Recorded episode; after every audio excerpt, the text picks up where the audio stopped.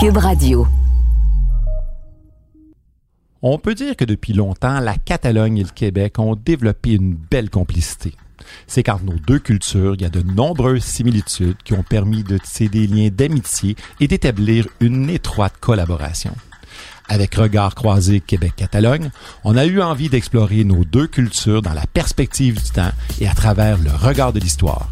Ici Martin Landry, je suis avec Marc Durand. Salut! Aujourd'hui, on croise nos regards sur l'innovation au Québec et en Catalogne. Il n'y a pas si longtemps, on se demandait comment pourraient rayonner les nations moins populeuses comme le Québec, la Bavière ou la Catalogne. Sous l'impulsion de la mondialisation, on ne voyait pas comment les petits ensembles culturels pourraient tirer leur épingle du jeu face aux grandes nations. L'histoire est cependant imprévisible.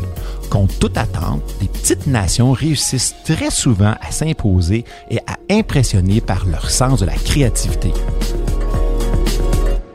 Marc, connais-tu l'école d'été de management de la créativité Montréal-Barcelone? J'en ai entendu quand même parler un peu, oui. C'est pas d'hier, c'est la 14e édition cette année. C'est une belle initiative de Mosaïque HEC Montréal qui se fait en collaboration avec l'Université de Barcelone. Cet été, par exemple, il y a 70 étudiants, mais vraiment là, des, gens le trier sur le volet, qui vont avoir l'occasion de participer à cette formation unique pour les rendre plus créatifs, plus innovants. C'est un programme qui permet des rencontres sur le terrain, ici à Montréal, mais aussi de l'autre côté de l'Atlantique, à Barcelone. Et puis là, ben, les participants vont côtoyer des gestionnaires, des chercheurs, des professeurs, mais dans toutes sortes de sphères, là, que ce soit le design, l'architecture, la gastronomie, euh, les nouvelles technologies, le spectacle, l'art. C'est vraiment dans toutes les directions. Ce qu'on souhaite, c'est qu'ensuite, quand ils retournent dans leurs sociétés respectives, ben, ils deviennent des espèces de dynamos de la créativité pour contaminer leur environnement.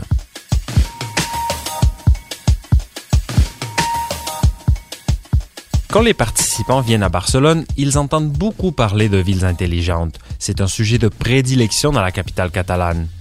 Barcelone fait figure de proue du mouvement des villes intelligentes initié dans les années 2000. Il y a un arrondissement qui fait vitrine plus que les autres.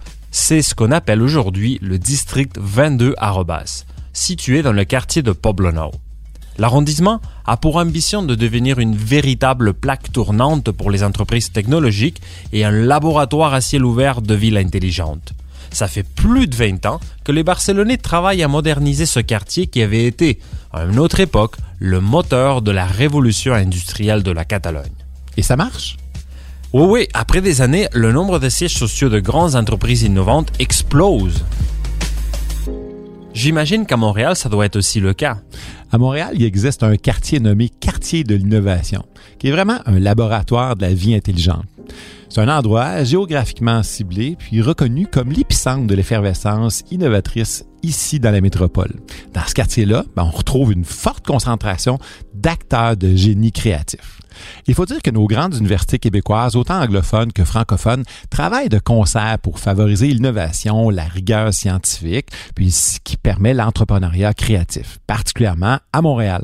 Son territoire d'expérimentation est vraiment de calibre international. Je crois que Montréal est quand même une ville où il existe plusieurs quartiers qui se distinguent, non? Tu as vraiment raison, Marc.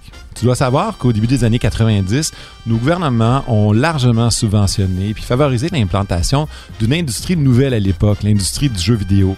C'était dans le secteur du Vieux-Montréal. Puis doucement, on a étendu ces expertises ou ces interventions du gouvernement. Puis c'est le secteur du MyLex qui s'est particulièrement développé au plan de l'intelligence artificielle. Montréal est vraiment fier d'être un pôle d'expertise exceptionnel en intelligence artificielle. C'est en grande partie grâce au travail du professeur Yoshua Bengio de l'Université de Montréal. Cet homme-là, c'est une véritable sommité de l'intelligence artificielle. Aujourd'hui, il dirige l'Institut québécois de l'intelligence artificielle. On y trouve une très belle collaboration entre des chercheurs et des institutions telles que l'Université de Montréal, l'Université McGill, le HEC, la Polytechnique de Montréal et bien d'autres. Le complexe abrite certains chercheurs, évidemment, et des professeurs et des étudiants qui sont gradués, qui sont voués à la recherche, une soixantaine d'employés. Et ce qui est génial, c'est qu'il y a à peu près 150 collaborateurs industriels qui travaillent avec eux de concert. Il faut aussi savoir que plusieurs jeunes entreprises comme C2 Aero offrent des services en intelligence artificielle à Tchéquie, à des grands groupes catalans. Mais Martin, avoue qu'il suffit pas d'investir dans le béton et les structures pour générer du génie créatif. Des fois, des espaces très simples et plus modestes deviennent naturellement des écosystèmes de créativité. Tellement. Les lieux les plus propices à la création sont ceux où on retrouve le moins de règles, là où les patrons sont les moins contraignants. Ce qui aide beaucoup, c'est de côtoyer des gens qui pensent peut-être différemment, puis des organismes qui laissent du temps aussi pour réfléchir. Pense à Santec qui a eu domicile dans l'ancien planétarium de Montréal. Santec, c'est un incroyable incubateur, vraiment de calibre international, qui est dédié aux entreprises deep tech, medtech et qui forme un potentiel de croissance tout à fait fabuleux. L'organisation se distingue particulièrement dans les domaines des technologies médicales, manufacturières, des télécoms, de la microélectronique, puis d'autres objets d'intelligence artificielle. Faut voir ça, Marc. C'est vraiment inspirant. Plutôt, Marc, tu as mentionné la révolution industrielle à Barcelone. Est-ce que l'entrepreneuriat et la créativité industrielle sont enracinés depuis longtemps en Catalogne? Depuis pas mal longtemps. Pour comprendre le phénomène, Martin, il faut remonter à la fin des années 1700. Quand même. À cette époque, il y a une grande croissance économique autour des activités du port de Barcelone. Le port est au cœur de ce développement-là au début, grâce aux exportations notamment d'eau de vie vers l'Europe et vers l'Amérique, mais il y a aussi l'importation des chintz, qu'on appelle aussi indienne. C'est un tissu de coton robuste, aux couleurs vives, mais au toucher soyeux, qui est produit en Inde, mais qui fait sensation en Europe à l'époque. Si je comprends bien, Marc, la Catalogne devient le centre de redistribution de ce tissu-là, mais pour toute l'Espagne. Tout à fait. L'entrepreneuriat catalan décide alors de développer sa propre industrie cotonnière. On produit rapidement ces indiennes à Barcelone. Le coton, est alors importé pour créer les tissus directement sur place. Des centaines de manufactures de tissage et de filature voient le jour un peu partout en Catalogne, mais surtout au bord des rivières, pour profiter de quoi? De l'énergie hydraulique. OK, mais là, tu me parles d'une industrie forte pour la Catalogne. Et là, moi, je suis en train de faire un lien dans ma tête avec la couverture de Catalogne que ma grand-mère mettait sur mon lit quand j'étais petit. Mais comme je savais que tu allais me poser cette question, parce que tu pas le premier Québécois à me la poser, j'ai fait mes recherches. La ceinture fléchée, la courte pointe ou la Catalogne comptent parmi les pièces d'artisanat québécoises les plus populaires et les plus riches en couleurs. Eh oui, la Catalogne québécoise a une origine catalane, mais il ne s'agit pas des tissus des Indiens dont on vient de parler. Au XVIIe siècle, des tissus confectionnés en Catalogne sont arrivés en France et ont donné le nom à un type de tapis et de couverture comme celle de ta grand-mère. Donc, tu es en train de me dire que cette couverture colorée arrivée dans des, ports français, ben, à un moment donné, ils ont migré vers la Nouvelle-France, ils sont devenus la Catalogne que moi je connais. Ben oui, t'as bien compris. En fait, des pays, des régions ou des villes ont donné leur nom à des étoffes, des tissus ou bien d'autres choses. C'est le cas pour Catalogne. Quand on l'écrit avec un C minuscule, ça fait référence au tissu. Mais quand on l'écrit avec un C majuscule, ça fait référence à cette vieille nation dont on parle depuis tout à l'heure.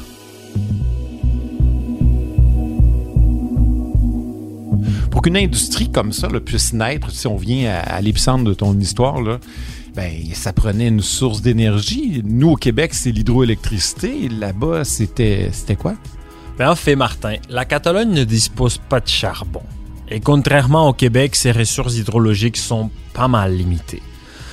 Ça veut dire que durant le début du 20e siècle, elle tire profit des ressources hydroélectriques disponibles en édifiant des barrages, surtout dans les Pyrénées. C'est vraiment intéressant parce qu'on cherche à établir des, relations. Ben, il y en a une belle au niveau énergétique parce que le Québec non plus n'a pas accès à cette époque-là à du charbon. Et on découvre, nous, on appelle ça la deuxième phase d'industrialisation à partir de 1900. OK? Puis là, on découvre, nous aussi, qu'on a de l'hydroélectricité puis un fort potentiel, soit en créant des barrages pour inonder des vastes territoires ou sinon mettre des barrages au fil de l'eau. Puis sais-tu quoi? Au tournant du 20e siècle, on va construire une cinquantaine de barrages. Puis quand on arrive à l'époque de la Deuxième Guerre mondiale, on va nationaliser une. Puis après ça, dans les années 60, plusieurs compagnies d'hydroélectricité. Et l'hydroélectricité va devenir au cœur de l'industrie ici au Québec. Et fait intéressant, ben, Hydro-Québec va être un partenaire d'investissement dans toutes les industries de la créativité.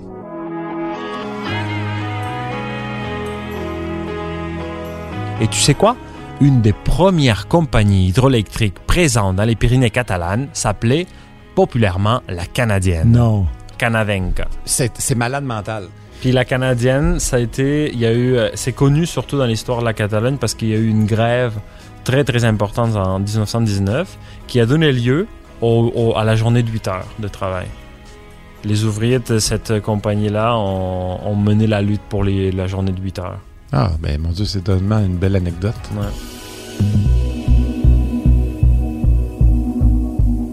Mais euh, au Québec non plus, il n'y a pas de charbon. Et puis, euh, on, vit la naissance de nos industries avec des sources d'énergie qui sont soit peu accessibles ou euh, très, très dispendieuses. Ça aide pas au développement industriel. Mais quand on arrive au tournant des années 1900, on va construire des barrages au fil de l'eau, des barrages où on va, des centrales hydroélectriques où on va inonder des territoires, puis une cinquantaine. Et puis, euh, ces, ces, ces ressources-là, ben, vont s'installer un petit peu partout au Québec, mais elles sont toujours propriétés euh, d'étrangers, surtout d'Américains. Puis à un moment donné, il y a un premier ministre au Québec qui s'appelle Adélard Godbout qui va nationaliser une de ces compagnies-là. Puis tu sais quoi? Doucement avec le temps, dans les années 60, on va forcer toutes les compagnies d'hydroélectricité au Québec à être sous l'égide de l'État. On va appeler ça Hydro-Québec. Et cette entreprise-là, Hydro-Québec, en plus d'être une impulsion pour que nos industries puissent se développer, ben, elle va être aussi très forte en développement euh, pour favoriser l'innovation chez les entreprises. Ben, elle va devenir au cœur de cette espèce de développement industriel du Québec. Si chaque société a sa ressource ou ses ressources phares, pour le Québec, euh, on peut parler de l'eau. Hein, qu'on peut aussi qualifier de or bleu pour la société québécoise.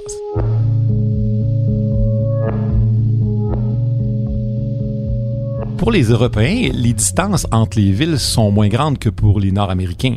Ça, c'est un avantage au plan du partage des savoirs. En effet, Barcelone est une ville de renommée mondiale pour les salons, les conférences et les congrès d'affaires. Elle sait utiliser ces événements pour créer de l'activité économique et technologique. Barcelone accueille depuis 2006 un imposant congrès mondial de la téléphonie mobile, le Mobile World Congress. C'est le principal événement international du secteur de la 5G qui rassemble plus de 120 000 congressistes. Aussi, la Mobile World Capital Foundation fait la promotion de l'activité technologique tout au long de l'année et pas seulement pour les jours du congrès. L'activité et le réseautage autour de grands événements comme ceux-là font rayonner Barcelone et la Catalogne entière. D'ailleurs, le Québec est toujours très bien représenté à ces grandes foires industrielles internationales, dont aussi le Smart City Expo, avec ses entreprises du Québec et grâce au leadership d'Investissement Québec International. Enfin, Marc, ça date pas d'hier que Barcelone attire des industries puis des congrès internationaux. Est-ce que je me trompe? Non, euh, ça date pas d'hier. La Fira de Barcelone, l'un des parcs d'exposition les plus importants d'Europe, existe depuis 1932. Ah Elle dispose de deux grandes enceintes, Montjuïc et Gran Via, où on reçoit autour de 2,5 millions de visiteurs provenant de plus de 200 pays. Martin, connais-tu le bureau de Catalogne Commerce et Investissement à Montréal, qu'on appelle en catalan Axio? Pas bien, non ce qu'ils font, c'est accompagner des entreprises canadiennes qui envisagent des investissements en Catalogne. Geneviève Abbott et son équipe comprennent l'écosystème catalan et facilitent l'intégration de nos entrepreneurs de l'autre côté de l'océan. Moi, ce que je sais, c'est que le gouvernement du Québec se fait une fierté depuis longtemps de développer des affaires avec l'Europe et de faire rayonner la culture québécoise. Depuis 1999, la province de Québec offre aussi des services économiques en Catalogne. Bien sûr dans les secteurs des affaires, mais aussi dans le secteur culturel. On l'appelle le Bureau du Québec à Barcelone. Tu connais ça? Oui, j'y ai même été. Ce bureau-là, en, Catalogne, est dirigé par Isabelle Dessureau. Elle a la responsabilité d'assurer le développement de la coopération bilatérale entre le Québec et la Catalogne, mais aussi avec le Québec et le Pays basque. En fait, le rayonnement du bureau du Québec à Barcelone s'étend à toute la péninsule ibérique, soit l'Espagne, le Portugal et l'Andorre. Savais-tu, Martin, que les gouvernements catalans et québécois ont signé une entente de coopération en 1996? Leur volonté conjointe était alors de renforcer leurs liens dans les secteurs de la science et de la technologie et aussi du développement industriel, mais parmi d'autres secteurs bien sûr. Je crois que c'est ici l'occasion de faire savoir qu'année après année, des chercheurs de la Catalogne comme du Québec ont travaillé ensemble et travaillent ensemble encore sur des projets de recherche conjoints dans des domaines très variés, que ce soit la santé, les sciences vétérinaires, les changements climatiques, les énergies renouvelables, la biologie et bien d'autres.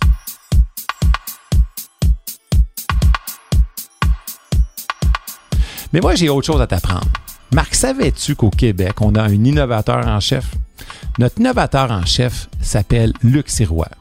Luc, c'est la personne au cœur du réseautage et de l'innovation au Québec.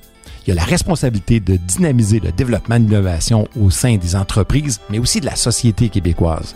Sa job, dans le fond, c'est d'alimenter notre savoir-faire québécois. Ce gars-là conseille directement le gouvernement du Québec pour être certain que l'État est toujours à l'affût des dernières innovations technologiques. Avez-vous l'équivalent en Catalogne, Marc? On n'a pas exactement le même type de conseil ou de personne. On a organisé notre engagement vers l'innovation à travers plusieurs institutions. Mais peut-être que celui qui se rapproche le plus, c'est euh, justement Axio, dont on parlait tantôt. OK. Ça serait quoi les entreprises catalanes qui ont une présence à l'étranger? Elles sont pas mal nombreuses, puisque la Catalogne reste la principale plaque tournante du commerce extérieur de l'Espagne et le berceau de plusieurs multinationales industrielles notamment. Pour ne citer que quelques exemples d'entreprises innovatrices catalanes, on peut penser à Wallbox, à Ypra, à Minorix ou la plus connue, Grifols. Est-ce que tu connais une de ces entreprises-là, Martin? Euh, que Grifols? En fait, en faisant mes recherches pour préparer euh, l'épisode du balado, je suis tombé sur cette entreprise-là, puis j'ai quand même trouvé ça intéressant. C'est vraiment une entreprise qui est reconnue pour être très innovante. Puis c'est gigantesque, là. On parle de quoi? 24, 25 000 personnes qui y travaillent. Euh, une des plus grosses, troisième plus important joueur mondial. Ils sont spécialisés dans le marché des médicaments du sang. Puis j'ai appris qu'il y avait une usine de plasma de cette entreprise-là à Ville-Saint-Laurent, ici au Québec. Cette multinationale développe, produit et commercialise des médicaments dérivés du plasma depuis plus de 100 ans et dans plus de 30 pays. C'est un véritable chef de file. Savais-tu, Marc, qu'il existe un lien entre la guerre civile espagnole et l'usine de plasma dont on vient de parler? Oui, c'est peut-être une histoire pas assez bien connue. Là, tu me parles du médecin montréalais Norman Bethune. Lui, c'était l'un des premiers défenseurs des soins médicaux universels. Ah oui. Il est également le premier à porter une banque de sang mobile sur le champ de bataille, où il a fait d'innombrables transfusions de sang au milieu du combat. Incroyable. Lorsque la guerre civile éclate en Espagne, Bethune va traiter les blessés de la République espagnole. Et c'est durant ce conflit, en 1936, qu'il a l'idée d'une unité de transfusion sanguine mobile. Il perfectionne les travaux du médecin catalan Frédéric Duran y Jourdan. Il lui suggère de mener l'hôpital auprès des blessés au lieu de les transporter à l'hôpital. Le service canadien de transfusion sanguine est alors né. Aujourd'hui, il y a un monument à la mémoire de ce médecin qui se dresse à l'intersection des rues Guy et Maisonneuve, juste ici à Montréal. T'as-tu déjà vu? Ben oui. Donc, c'est grâce précisément à cette rencontre entre les médecins Frédéric Duran y Jourdan et Norman Bethune que des milliers de soldats ont pu survivre lors de la guerre d'Espagne, mais aussi pendant la Deuxième Guerre mondiale. Vraiment intéressant.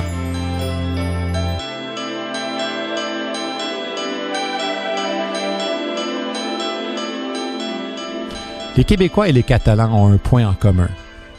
C'est qu'ils sont des sociétés distinctes dans leurs propres pays respectifs.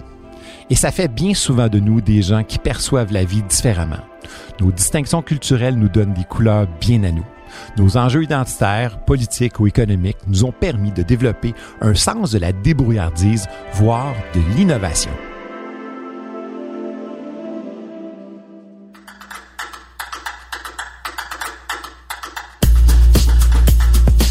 À l'animation, moi-même Marc Duran et Martin Andry. À la recherche historique, Eric Biladric Castellanas, Marc Duran et Martin Andry. Au montage et à la réalisation, Anne-Sophie Carpentier.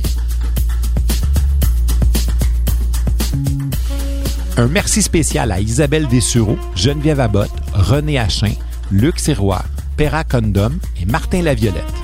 Diffusé en collaboration avec le Bureau du Québec à Barcelone, ce balado est une production de Montréal en Histoire, de H2 Émotion et de Cube Radio.